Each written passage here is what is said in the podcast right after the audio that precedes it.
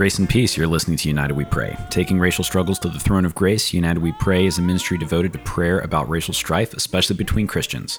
We want to help Christians pray and think better about race in ways that are biblical, helpful, clear, and hopeful. You can learn more about our work and ministry at uwepray.com. That's U W E P R A Y.com. I'm Austin Suter, one of the hosts of the podcast, and today we have for you a special message, a sermon by Jared Torrance. Jared is one of the pastors at Covenant Fellowship Church in Glen Mills, Pennsylvania, and he gave this talk on ethnic unity in the body, and we wanted to share it with you. So we hope you find it helpful, and as always, thank you for listening and praying. Grace and peace. If you haven't turned there in your Bibles, go ahead and turn to, turn to John chapter 13. It's going to be John 13, verses 34 and 35. And then we'll flip the page and go to John 17, 20 through 23. Again, the title of this sermon is Let's Celebrate It The Witness of Ethnic Harmony in the Local Church. This is God's holy and authoritative word. I'll read, pray, and then we'll just jump right into it. A new commandment I give to you that you love one another just as I have loved you, you also are to love one another. By this, all people will know that you are my disciples if you have love for one another. John 17, verse 20 through 23. I do not ask for these only, but also for those who will believe in me through their word, that they may all be one just as you, Father, are in me and I in you, that they also may be in us, so that the world may believe that you have sent me. The glory that you have given me, I have given to them, that they may be one, even as we are one. I in them, and you in me, that they may become perfectly one, so that the world may know that you sent me and loved them even as you loved me.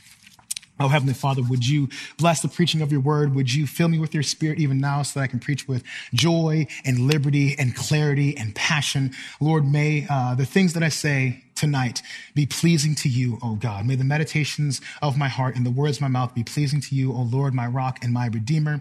Let me not say anything unhelpful or anything that will tempt people, but let us leave this evening joyfully anticipating what you will do in our local church in the way that we are united in the love that we have for one another. And would you use this preaching to move us forward in that? In Jesus' name we pray. Amen. All right, so these texts are a part of what is called the upper room discourse. It's the extended teaching of Jesus that occurs right before he would go off to die on the cross for the sins of the world. These are Jesus' final words to his disciples before his last words on the cross. These are important words. They are crucial words. And when combined, they show the one thing Jesus wants to leave his disciples with before the helper, the Holy Spirit, comes to empower the disciples to build churches. In John 13, Jesus has just finished washing the disciples' feet and he gives them a new command to love one another in the same way, just as he has loved them. In that moment, Jesus is displaying his servant hearted, ever forgiving love washing the feet of Judas who would betray him, and washing the feet of all the others who would abandon him a mere 24 hours later. And in John 17, we get to see perhaps the most intimate inner desires of the Son of God as we get to sit in on his prayer closet.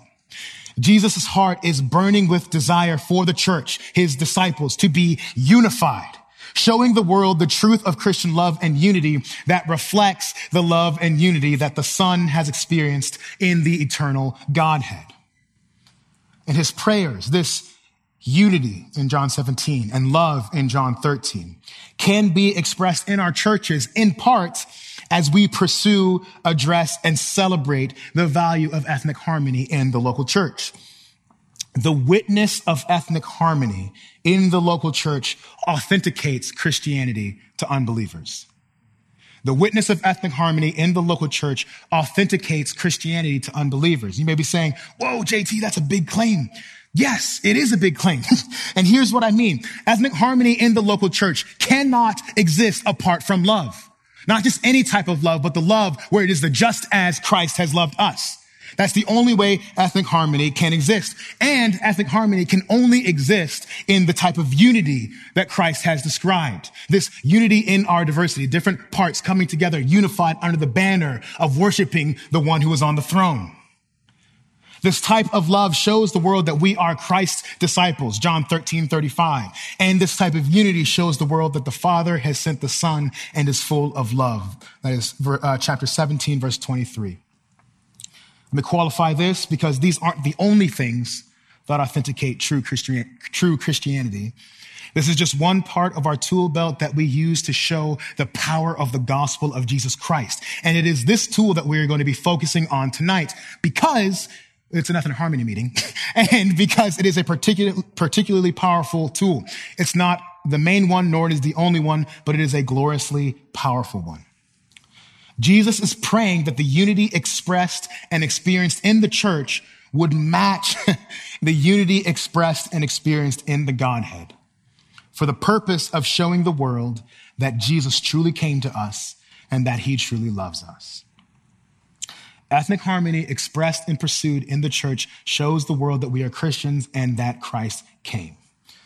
And here's what life looks like if we don't know this. If we don't know what the direct impact of ethnic harmony expressed in the local church is, we're going to lessen the impact of addressing ethnic harmony or the pursuit of or increase of it to the detriment of our witness.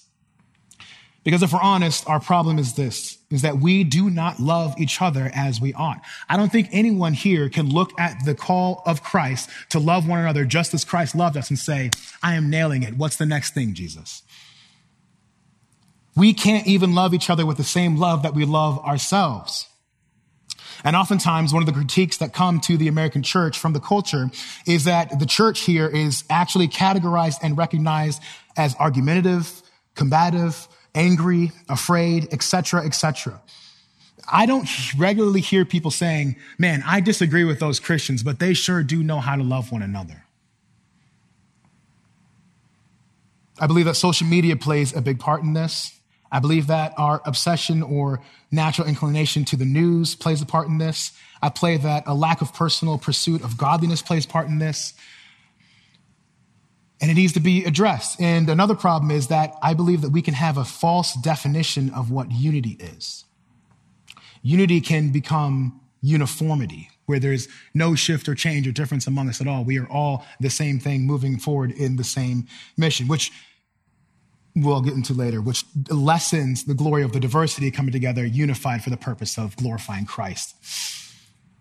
Diversity can make us uncomfortable and uneasy. I think it's because we are so influenced by the cultural conversation around this, which expresses itself in one or two ways, where we are either overly obsessed with the topic of ethnic unity, or we think that there's no benefit at all from ethnic unity. When in reality, ethnic harmony, unity, and true unity in diversity shouts out the beautiful glories of the gospel of Jesus Christ. And so my hope and my prayer is that we would humbly recognize shortcomings in our love and our unity, but not be hopeless in it even for a moment, nor would we despair even for a moment. Just simply that we would happily recognize that God is on our side in this and that Jesus is praying for us to love one another and be a bastion of unity that shows people that Christ loves us and has been sent to redeem us. My, hope is that we would put ethnic harmony, its importance, pursuit of, growth in, etc., into a simple category of evangelistic joy. That it would be a testament to the unstoppable unifying power of the gospel of Jesus Christ. That it's a witness to the fact that the holy, holy, holy God, right, has reconciled sinners to himself. The God who is perfectly good, the God who has done no evil thing, the God who cannot lie, holy, holy, holy, has taken us, sinners as we are. None of us are holy. None of us are certainly holy, holy, holy, but he's taken us and reconciled us to himself so that we can call him Father. And from that power, he has reconciled a hostile people to one another. He's brought us together not to simply tolerate one another, but he has brought us together to love each other supernaturally. People like us who would naturally focus on distinctions and differences and create factions are now unified in order to be a witness to the unifying power of the gospel. So I've got three quick points. Let's run through the two sections of the text and then some applications for us. This is point number one. Ethnic harmony requires Christian love. John 13, 34 and 35. A new commandment I give to you that you love one another. Just as I have loved you, you also are to love one another. By this, all people will know that you are my disciples if you have love for one another. He says, the new commandment that I give to you, the qualifier of this commandment completely changed the game of this call to love. It's like, okay, Christians are supposed to love each other. We're like, okay, got it. That makes sense, Jesus. Thank you. But in the same way he does with many other commandments, he raises the bar. He says, I need you to love one another just as I have loved you. We have to pause and think about what that means specifically for our relations with one another. Just as Christ has loved us, well, let me stop and think, how has Jesus loved me? Well, first of all, I hated him. I wanted nothing to do with him. And Christ pursued me. he didn't just pursue me and love me to a point where I'm like, okay, I'm, I'm willing to do this. No, he changed my heart that I love him as well. And then what happens after that? Then I continue to sin and I reject him over and over and over again. And he is just there patiently loving me with a steadfast love that never changes. And then God is saying, okay, do you see that love that you're experiencing? Now you love one another in that same way. Christ's love is unmoved in spite of our sin. So Jesus raises the bar on the expectation of love so that our need for him is evident.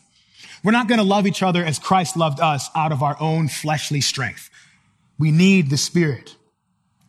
And that command leaves us desperate for his spirit because we cannot fathom the love of God in Christ. Paul prays that in Ephesians. He says, here's my thing. Man, I pray that you would know the height and depth and width and breadth of the love of God.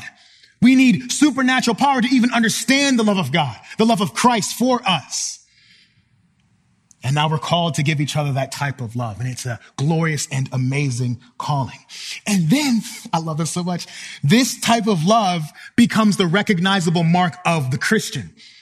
It's like, okay, how are these people interacting with each other? Oh, they've got this unimaginable type of love, this love that I can't even explain. And so when people see us interacting with each other, it's like, oh man, they're loving each other in that kind of way. That must be them Christians over there. We are marked by the love of Christ.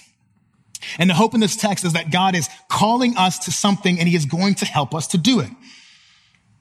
This unattainable, unimaginable type of love is calling, he's calling us to do. And yet we get to recognize that this type of love is fulfilled in Christ.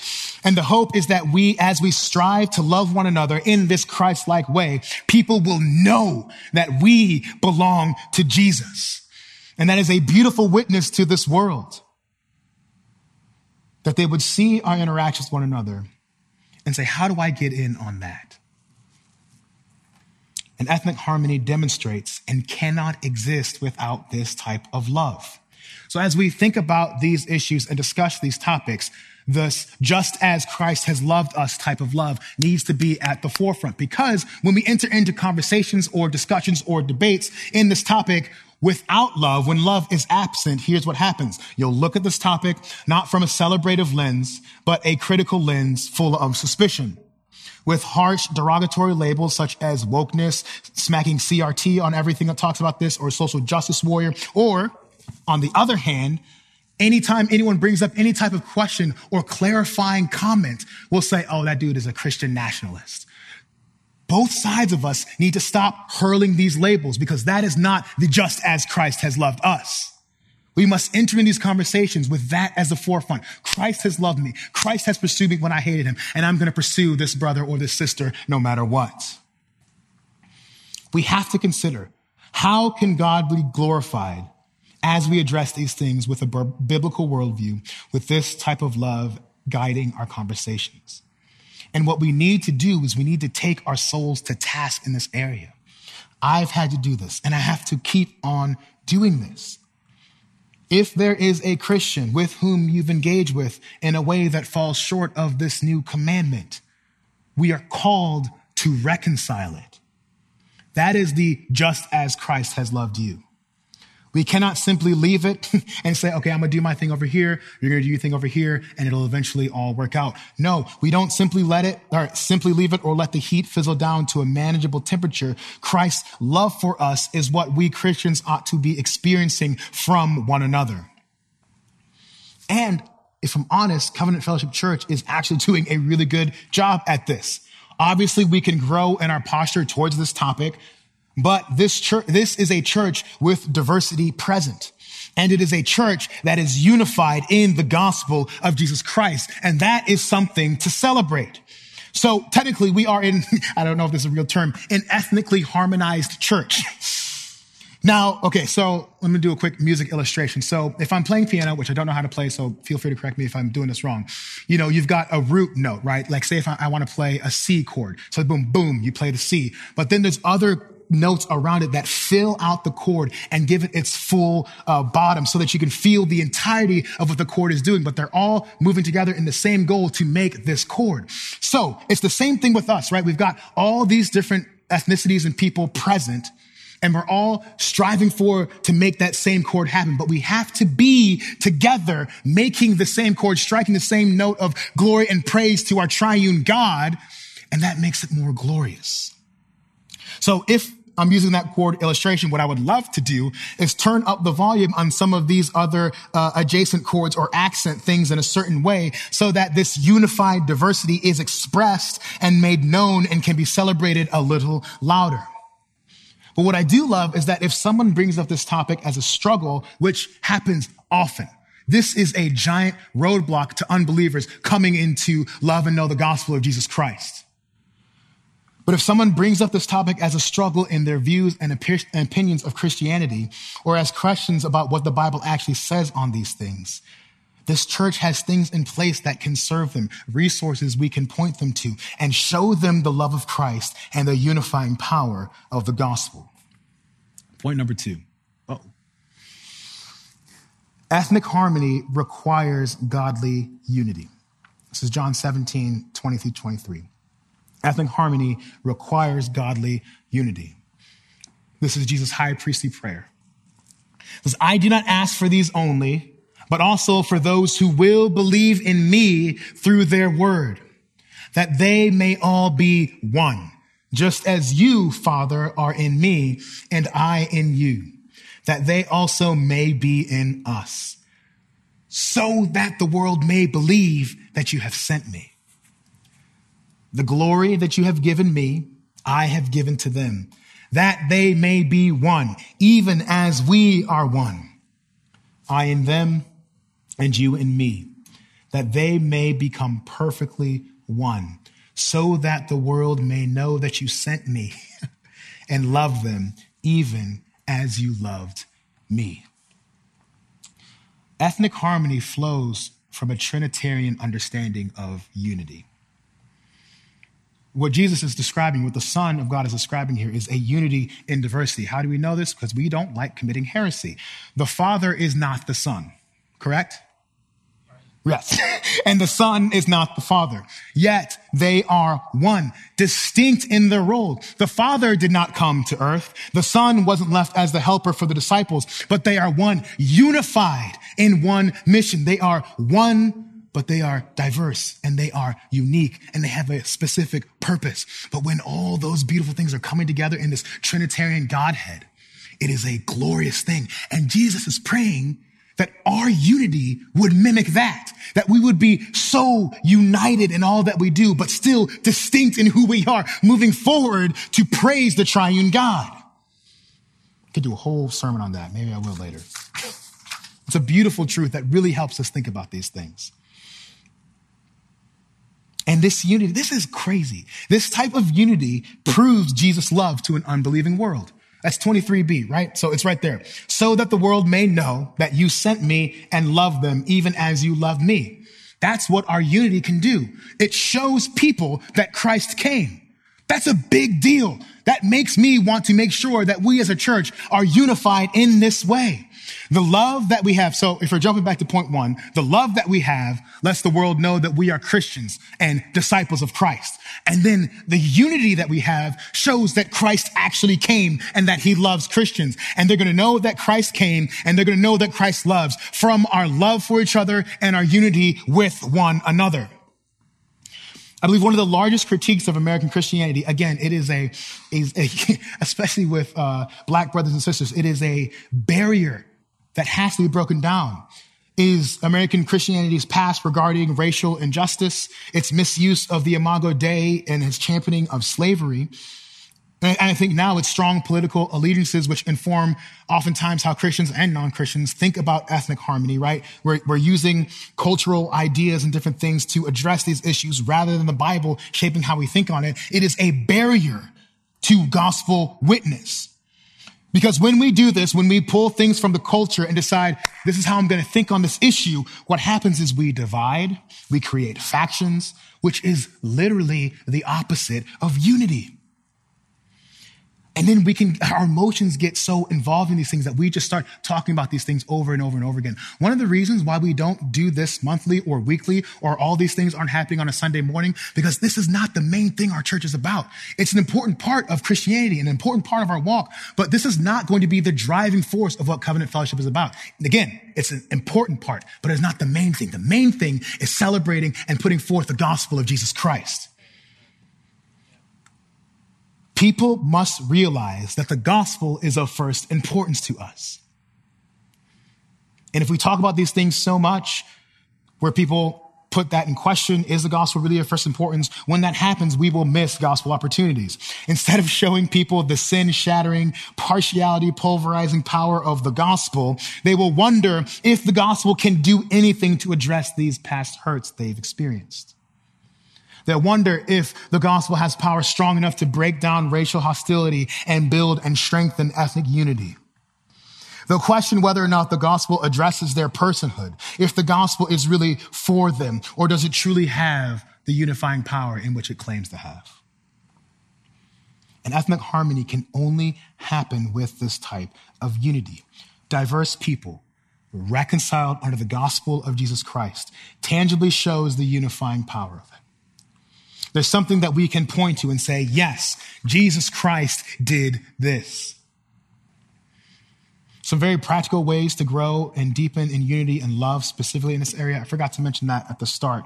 But another thing we're, going to be doing is we're going to be having some book studies um, that we, uh, I think later on this week, I'll send out a sign up of different things. I want to go through some of the books that are on our uh, resource list of recommended readings. And one of those would be uh, my friend Isaac Adams' book. Um, talking about race. I believe I gave out a lot of copies over the past couple of meetings, but if you don't have that, uh, we can uh, talk about that. Another one is uh, one of my favorite books on this is Confronting Injustice Without Compromising Truth. It's a book by a guy named Thaddeus Williams. Uh, one one determiner of whether a guy is doing this pretty well is if people on both sides get angry at him, which is what happened with this book.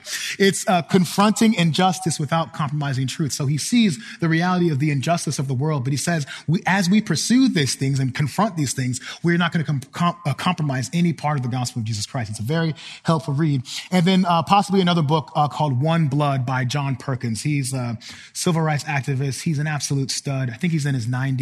And this was like his parting letter, very Pauline in a way, his parting letter to the church of like, okay, how are we going to do this? And we have to remember that we are one blood. So he talks about the unity and moving forward in hope and love regarding that.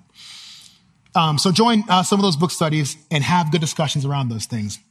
What else can you do? You can pray. And that is not a throwaway application that I had to stick on because I'm a pastor. That is an incredible thing. It's one of the most important things that we can do and must be doing regarding this topic. Actually, if we don't pray, we're not going to see the fruit of what we desire. We have to pray for opportunities. God loves answering prayers. And you can literally pray these passages back to God, knowing for certain that it is in his will.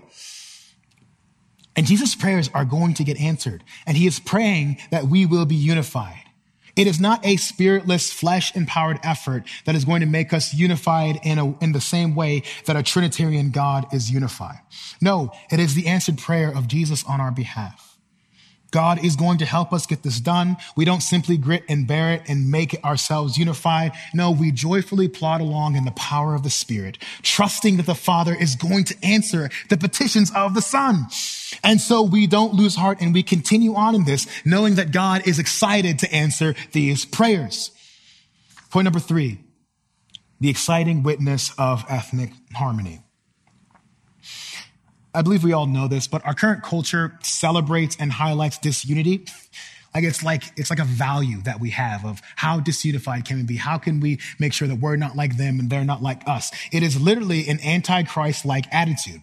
Jesus calls for love and unity through differences. The world calls for lines to be drawn in the sand in order to deepen divisions, creating factions so that we know who's who and what they're really for in order to build and deepen my tribe so that we can quote win.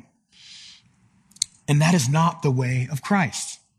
Christ is calling for us to love each other. It's not flashy. It's not going to draw crowds and get people all hyped up, but it is, uh, well, maybe me, I'll get hyped up about it, but I get hyped up about everything. But it is biblical. And it's right here in the word of God. We are called to love and we are called to a unity that when others see it, they are baffled by how these different people can be so unified. And it will testify to the power of the glory of the gospel of Jesus Christ. And one way we can be unified in our diversity is through a pursuit and celebration of ethnic harmony in the local church. Again, it's not the only way, but my goodness, it is a glorious and obvious way that can shine brightly and beautifully display the reconciling power of the gospel. When we remember Christ's call and prayer to Christ-like love and godly unity, it protects us because it keeps us gospel oriented and gospel centered as we think through and pursue this area of thought. Because we have to be honest, anything involving ethnicity and justice inclusion, and harmony quickly leaves the realm of theological motivation and can become solely political, sociocultural, self-serving, or self-protecting. But a Christ centered gospel connection keeps us motivated and rooted in the proper purpose of what our witness can do. And it makes this topic more exciting. And the end result's much more glorious. It protects us from the folly of ethnic harmony expressed and pursued simply so that we can say that we did it, check off some kind of box or pat ourselves on the back. No. Ethnic harmony is not pursued for the sake of ethnic harmony. It is valued and pursued for the sake of the gospel. Yes, us coming together as diverse peoples is something to celebrate. Yes and amen. But only because we are completely unified under the lordship of Jesus Christ. Worshiping the God who created this diversity is our main goal and purpose. Our God is bigger than our differences. And so we worship the God who created these differences perfectly and purposefully. Our gospel has unified all these different people in worship to the one throne, unified under the redemption granted to us in Jesus Christ. And remember, this isn't like we were kind of good people and then he brought us into redemption. No, we hated him. We wanted nothing to do with him. We could not be farther from Christ. And yet he came and he rescued us and brought us together under the lordship of Christ. And then we get to do that with one another. We get to say, yes, I've been reconciled. I've been brought in and you can be brought in as well. When people come in and say, what is going on over there at Covenant Fellowship Church? What is all those things that they're doing? It's like, come on in. This is glorious and beautiful. I was a terrible sinner and now I'm a son of God.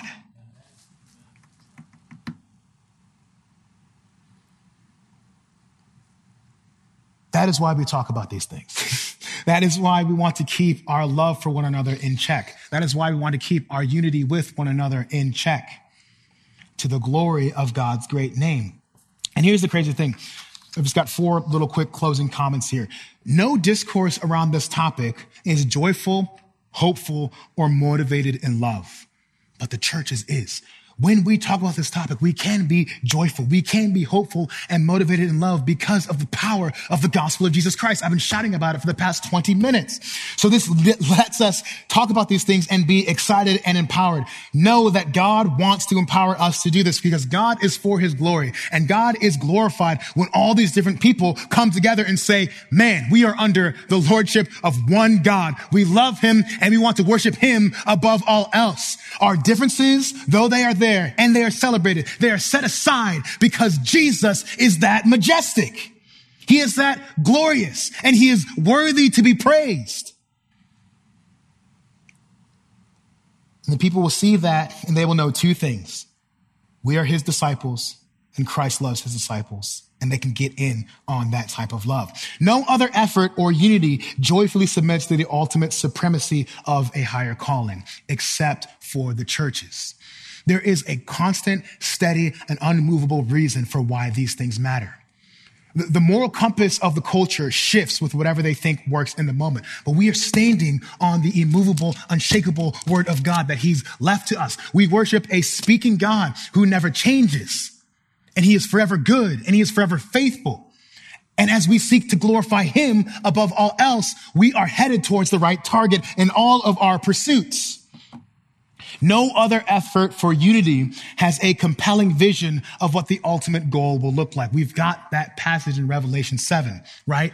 It's that glorious moment where all the people of every nation and every tribe and every tongue are coming together, unified to worship the Lamb on the throne. And no other entity or people pursuing this type of unity actively practice what that looks like. That's what we do every single Sunday morning. We are rehearsing for that time when we are going to be at the throne worshiping Jesus forever and ever and ever. And finally, no other entity pursuing unity of any type has the earth shattering, eternity altering power of the gospel of Jesus Christ as the crux of the whole system.